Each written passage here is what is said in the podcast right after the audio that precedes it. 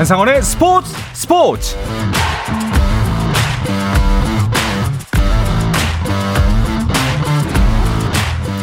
스포츠가 있는 저녁 어떠신가요? 아나운서 한상원입니다. 오늘 하루 이슈들을 살펴보는 스포츠 타임라인으로 출발합니다.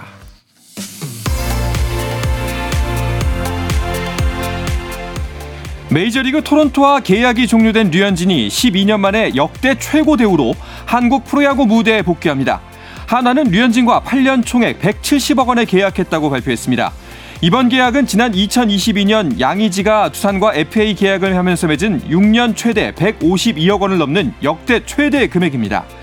류현진은 최고 대우로 돌아올 수 있게 해준 구단에 감사드린다며 꼭 한화로 돌아와 보답하겠다고 생각하며 합류한 날을 꿈꿨고 약속을 지키게 돼 기쁘다고 말했습니다.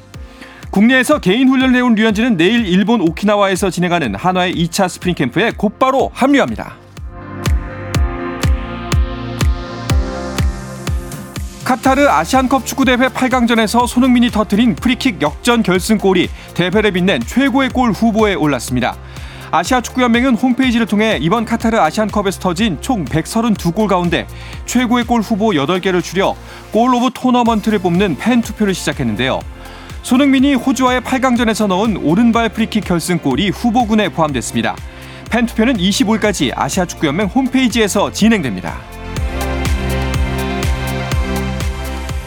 김민재가 활약하고 있는 독일 프로축구 바이에른 뮌헨의 투헬 감독이 성적 부진 책임을 지고 올여름 팀을 떠나게 됐습니다. 이 소식은 잠시 후에 자세하게 전해드립니다. 서울 고척 스카이돔에서 열리는 로스앤젤레스 다저스와 샌디에이고 파드리스의 미국 프로야구 개막전인 MLB 서울 시리즈를 직접 관전하려는 일본 팬들의 관심이 지대한 것으로 나타났습니다. 일본 스포츠 전문지 니칸 스포츠는 MLB 서울 시리즈 관전 패키지 상품 추첨 확률이 200대 1에 달한다고 인터넷판 기사에서 전했습니다. 골프 황제 타이거 우즈의 아들 찰리가 미국 프로골프 투어 코그니전트 클래식 1차 예선에 출전합니다. 이 대회 본선에 나가려면 1차 예선에서 상위 25위 안에 들어 다음 주 월요일 예선 출전권을 따내야 되고 월요 예선에서는 4위 이상 순위를 기록해야 합니다.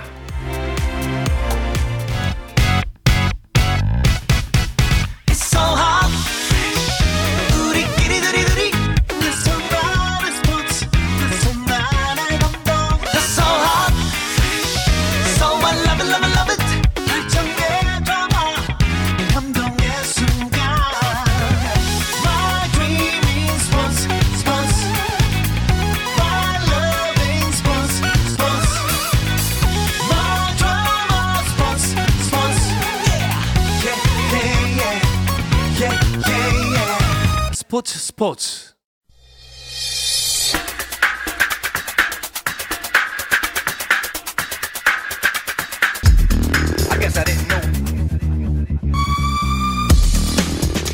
영국과 한국으로 가는 이원 축구 방송 해축통신 시작합니다. 먼저 박찬아 축구 해설위원과 인사 나누겠습니다. 어서 오십시오. 네, 안녕하세요. 반갑습니다.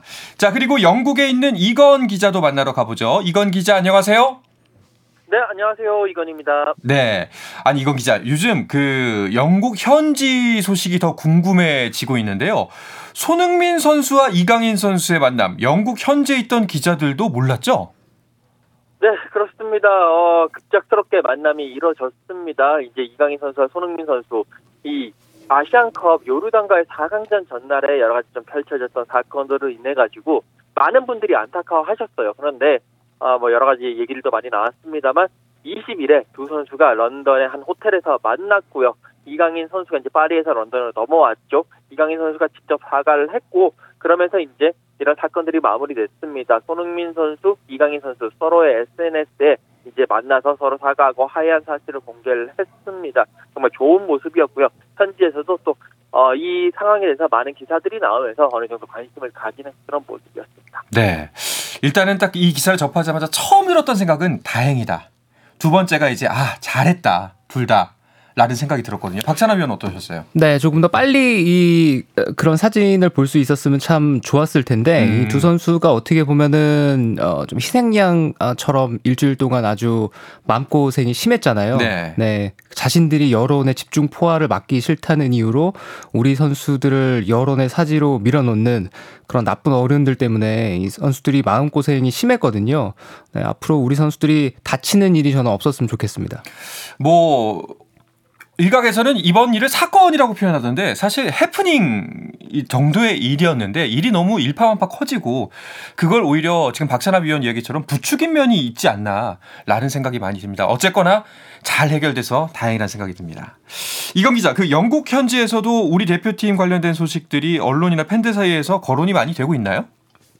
어, 정확하게 말씀드려서는 우리 대표팀이라기보다는 손흥민 선수 그리고 위르겐 클린스만 감독에 대한 소식들이 아. 많이 이제 거론이 되고 있습니다. 아무래도 손흥민 선수가 이 영국에서도 어, 슈퍼스타 중에 한 명이기 때문에 어, 슈퍼스타의 그 대표팀에 관련한 이야기들 특히나 뭐 여러 가지 그 이강인 선수의 사건에 관련해 가지고 이곳 이제 언론도 갑자기 그 사건을 터트리면서 여러 가지 어, 가십성 기사로 보도를 했고요. 클린스만 대표팀 감독이 경질됐다는 소식은 아무래도 여기가 영국이다 보니까 독일 사람들을 그렇게 좋아하지는 않는 분위기입니다. 네. 그런데 이 독일 출신인 클린스만 감독이 여러 가지 이제 이쪽 사람들의 눈에 봐서도 여러 가지 좀 이해할 수 없는 행동들로 인해 가지고 결국에는 경질까지 됐다. 나는 좀 어, 뭐랄까, 좀 희화시키는 기사들로 많이 나오고 있는 것이 사실입니다. 네.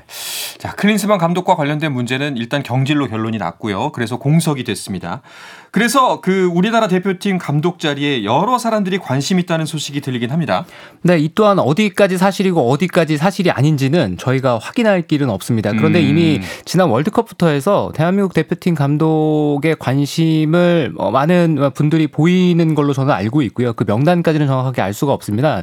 최근에 역시 다시 한번 대한민국 대표팀 감독 자리가 공석이 나면서 외국인 감독이 몇 분의 어떤 이름이 오르락 내리락 하면서 본인이 하고 싶다고 하는 스스로 어, 이제 어, 본인이 저 하고 싶습니다라고 손을 번쩍 든 뭐 스티브 브루스 감독 같은 인물도 있고 어, 최근에 나오는 인물들이 뭐 필립 코쿠라든가 프랑크 데부르 같은 감독들도 있고 어제부터 해서 좀 여론을 뜨겁게 달구고 있는 인물이 한 명 있는데요. 네. 세뇰 귀네슈 감독이거든요. 네. 네. 근데 이거는 그러니까 여러분들이 좀 명확하게 한 가지를 아셔야 될 게 그 누구도 규네슈 감독 본인과 접촉을 하지 않았습니다. 아, 본인과 접촉을 하지 네. 않았고요. 그 과거에 같이 일했던 스탭들과 접촉을 했거든요. 음. 네, 그렇기 때문에 지금 여러분들이 관심을 가지고 그리고 촉각을 곤두세우고 지켜보셔야 될 건 사실과 사실이 아닌 것을 구별해야 되는 거예요. 음. 네. 이- 이- 지금 한국 축구가 매우 혼란스럽잖아요. 이 혼란을 틈타서 어떤 본인의 홍보라든가 어, 이런 장으로 어, 쓰고 싶어 하는 사람들이 있어요. 아. 네, 내가 누구를 추천했네, 내가 뭐 어디 연락을 받았네, 사실이 아닙니다. 그렇군요. 아, 그런데 이게 우리 같은 일반 사람들이 판단하기엔 좀 어렵거든요. 어떤 것이 사실에 가깝고 어떤 것은 사실상 그냥 카더라에 가까운지는 좀 어렵거든요. 그래서 네. 그 여론을 자극하는 거죠. 음. 대중의 심리에 편승해서 오히려 한국 축구를 위한 길이 아니라, 그러니까 정말 어, 현실적인 그리고 취재를 통한 보도가 아니라 오히려 이제 본인을 홍보하기 위한 이런 어, 수단으로 가고 있는 일부 여론들이 있어서 이게 사실 우리 축구에는 전혀 도움이 안 되는 일이거든요. 네. 자, 일단은 어떤 감독님이 오시던 좀 좋은 분이 와서 다시 한번 한국 축구가 좀 제자리를 찾아가는 계기가 됐으면 좋겠고 또 한 가지 잊지 말았으면 하는 바람은 이 사단을 만든 것에 대해서 좀 통렬한 반성이 있었으면 좋겠다. 이 부분 잊지 않았으면 좋겠습니다. 자, 우리 대표팀 뭐 기분 좋게 생각하면 새로운 출발이고 좀 어수선한 게 사실입니다. 이런 어수선한 상황과 맞물려 가지고 프리미어리그의 코리안 더비가 있었습니다. 이 경기도 큰 관심을 끌었죠. 네, 그렇습니다. 이제 이 코리안 더비 토트넘과 울버햄튼의 경기가 토트넘 핫스퍼 스타디움에서 미국 시간으로는 17일 오후 그리고 한국 시간으로는 18일 새벽에 열렸습니다. 이 경기 하기 전에 많은 관심들이 있었고 특히나 이제 엔지 포스테코글루 감독이 이제 그 경기 하루 전날에 어, 기자회견을 했었는데요. 이 기자회견 상황에서도 현지 기자들이 손흥민 선수와 관련한 여러 가지 캡틴 뭐 손흥민 선수 여러 가지 한국 뭐 이런 거와 관련된 여러 가지 질문들이 오갔습니다. 그리고 이제 그 기자회견 끝나고 경기장 밖, 아, 훈련장 밖에 약간 150여 명의 한국 팬분들이 너무 많이 와 계셨어요. 어. 그런데 여기 정문에 손흥민 선수가 걸어 나오면서 이 150분의 한국 팬분들에게 다 일일이 사인해주고 사진 찍어주고 하는 그런 모습도 연출이 됐고요. 또 이제 아, 그 전날에 손흥민 선수가 현지 영국 현지에서 취재하는 한국 매체와 인터뷰를 가졌었는데 여러 가지 이야기를 했었는데 이때도 일단은 프리미어리그 후연 더비에 대한 질문만 받으면서 어, 어떻게 보면 대한축구협회는 선수들을 전혀 보호하지 못했는데 토트넘은 선수들을 제대로 보호해주는 어. 많이 대비가 되기도 했습니다. 그렇군요. 일단은 그 경기 내용으로 일단 먼저 보자면은 뭐 손흥민, 황희찬 선수에게 우린 집중할 수밖에 없는데 두 선수가 뭐 아무래도 아시안컵 후유증도 있을 거고 여러모로 피로감을 느꼈을 것이 분명하기 때문에 썩 좋은 모습은 아니었어요. 네, 아마 후유증이 상당할 겁니다. 네. 그러니까 언제 이 선수의 컨디션이 회복이 되느냐가 관건이 될 것 같고요.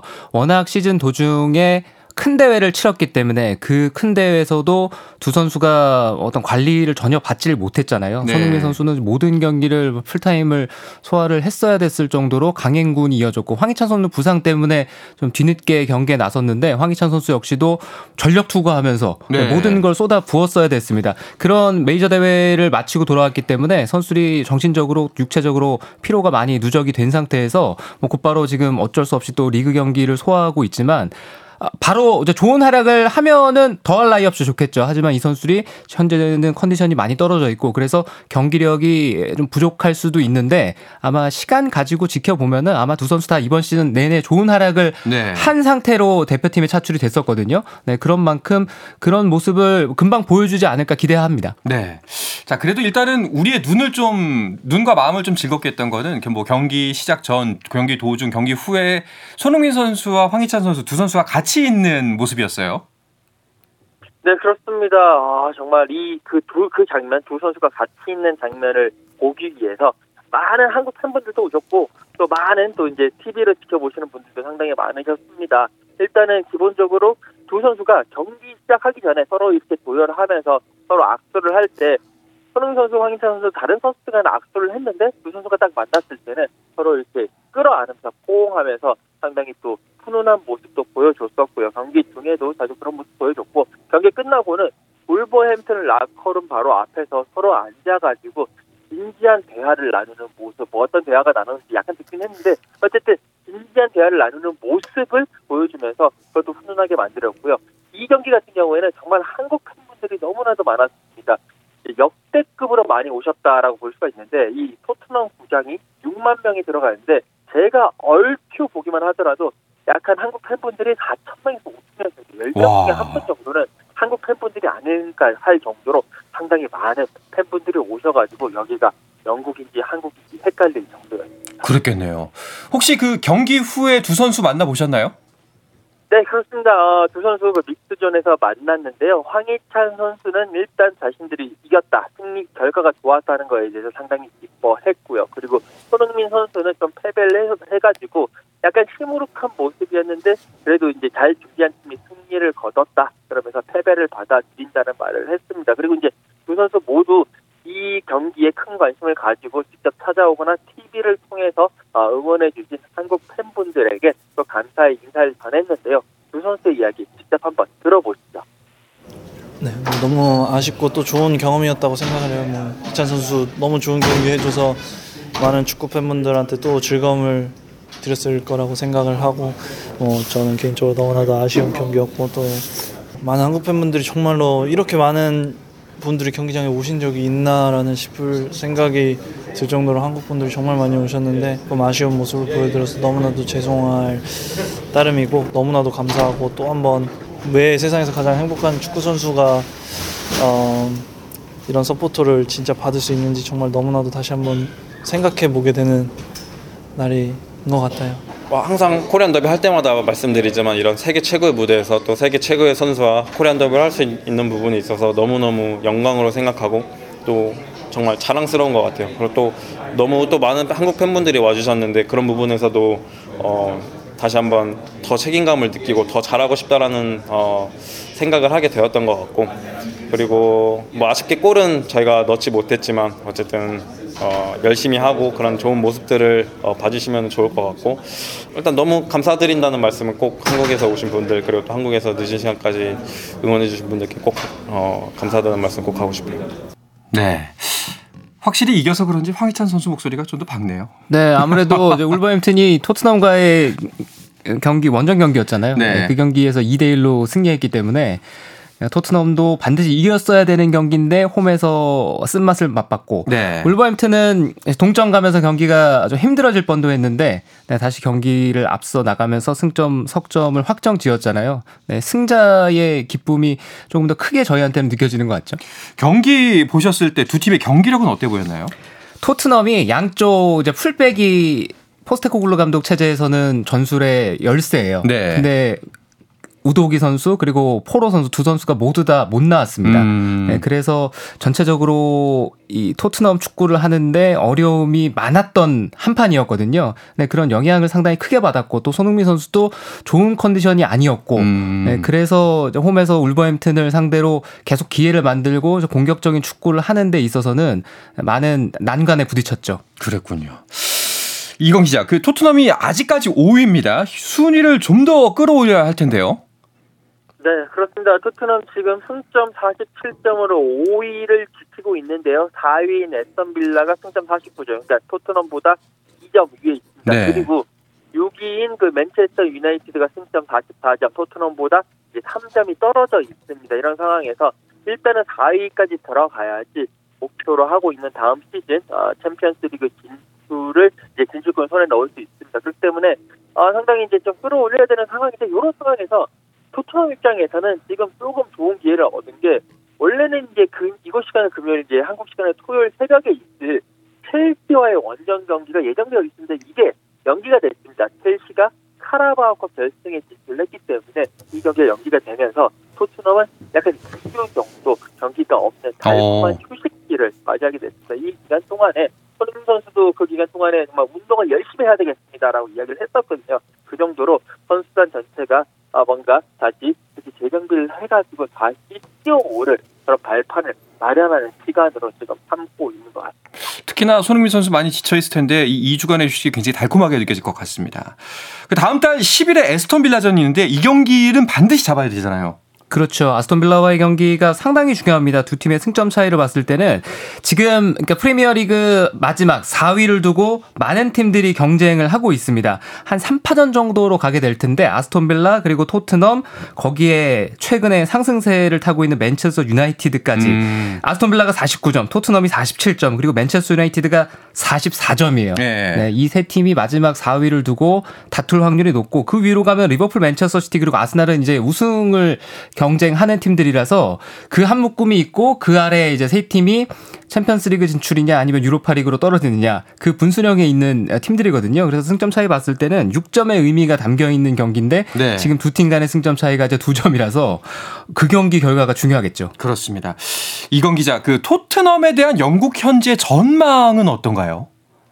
아, 지금 이 상황에서는 토트넘이 이제 그 4위권으로 들어가느냐 마느냐에 대해서 많은 매체들이라든지 많은 그런 이제 그 도박 회사라든지 이런 쪽에서 어, 이 여러 가지 예상이 엇갈리고 있습니다. 이게 특히나 이제 에스턴 빌라가 물론 좋은 팀이긴 했습니다만 지금 너무나도 좋은 모습을 보여주고 있기 때문에 어, 이 정도까지는 몰랐다 할 음. 정도로 어, 상당히 큰 변수로 다가오고 있고 또 메뉴가 어, 밑에서부터 계속 치고 올라오고 있고 특히 헤일런 선수가 요즘 너무 좋은 모습을 보이고 있으면서 치고 올라오고 있기 때문에 지금은 누가 4위를 최종적으로 차지할지는 정말 안개 속이다. 누가 올라가도 이상하지 않다 할 정도로 다들 어, 정말 치열한 경쟁이 될 것이라고 전망을 하고 있습니다. 보통 어떻게든 예측을 내놓기 마련인데 안개 속이라고 표현하는 거 보면은 진짜 어려운가 봅니다. 알겠습니다.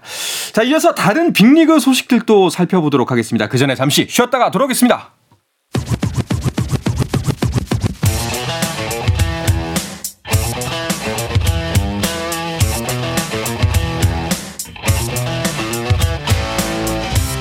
짜릿함이 살아있는 시간 한상원의 스포츠 스포츠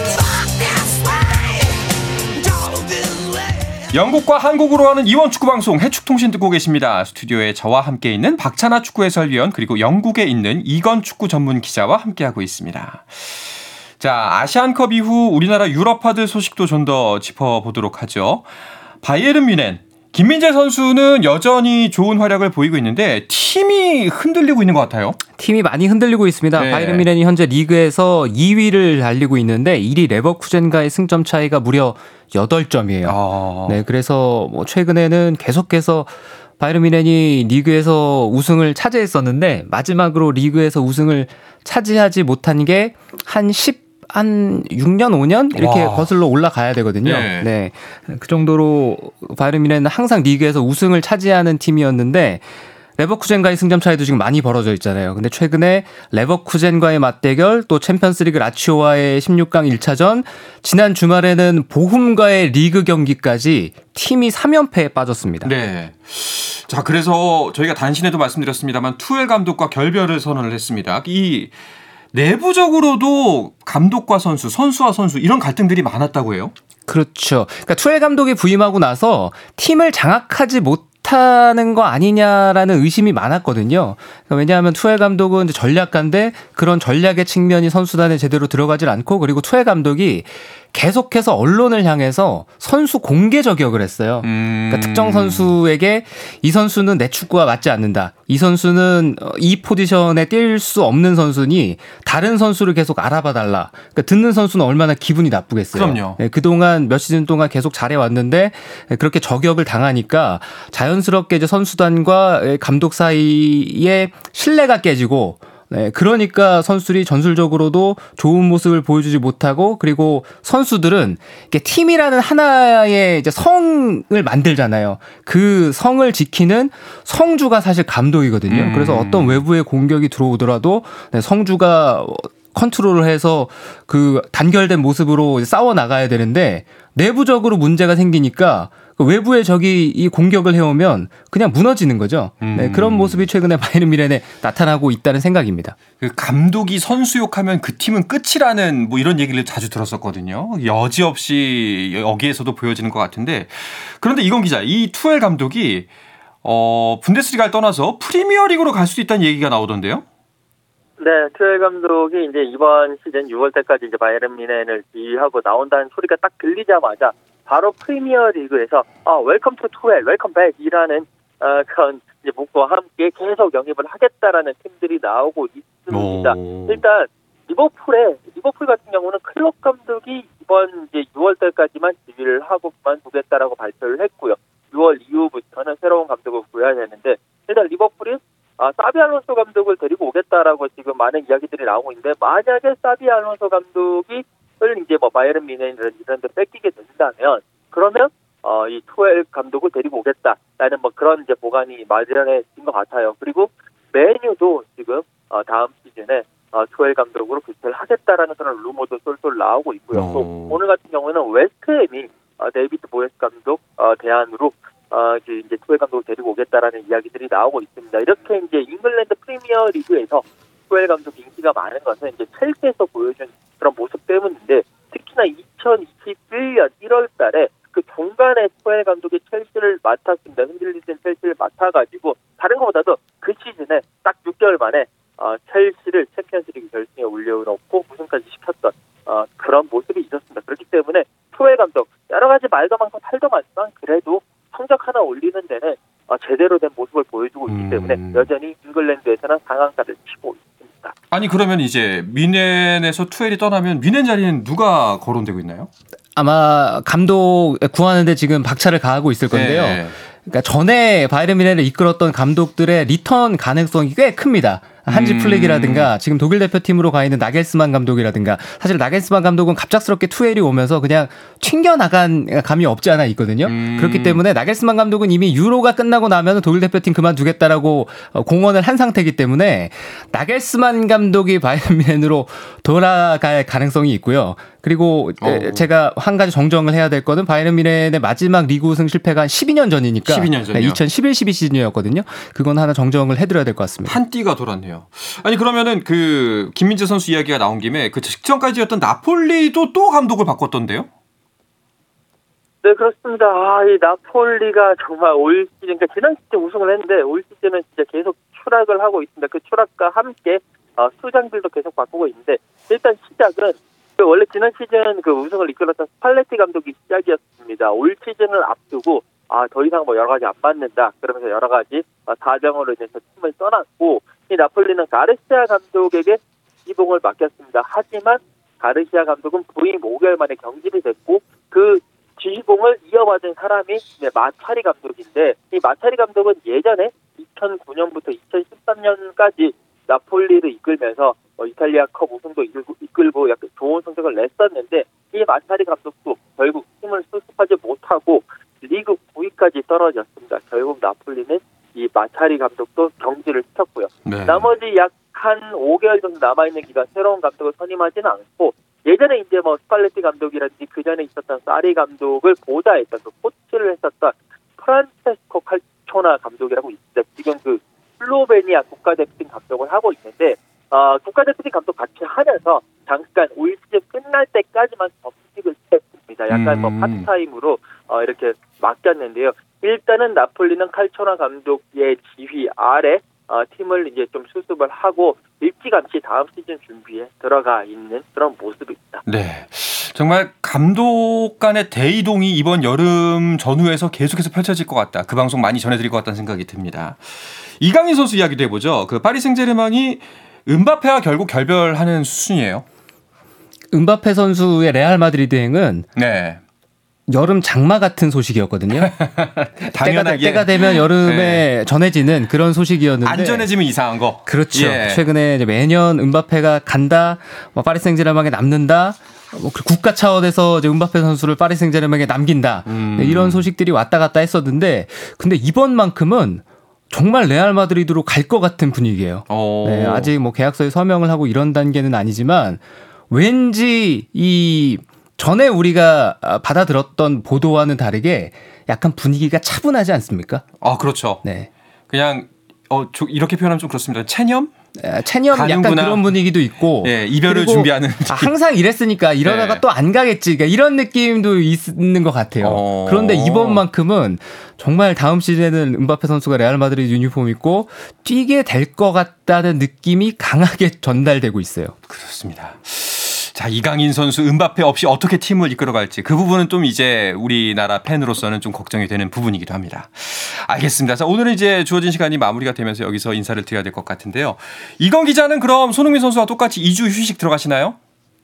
아닙니다. 저는 이제 황희찬 선수에 집중할 예정입니다. 주말에 있을 셰필드 홈 경기, 주중에 FA컵까지 취재할 예정입니다. 알겠습니다. 계속해서 수고해 주시고요. 오늘 소식 감사합니다. 네, 고맙습니다. 네, 박찬아 추후 해설위원도 오늘 수고하셨습니다. 안녕히 계세요. 자, 해축통신 여기서 인사드리겠습니다. 내일도 저녁 8시 30분에 뵙겠습니다. 한상원의 스포츠 스포츠!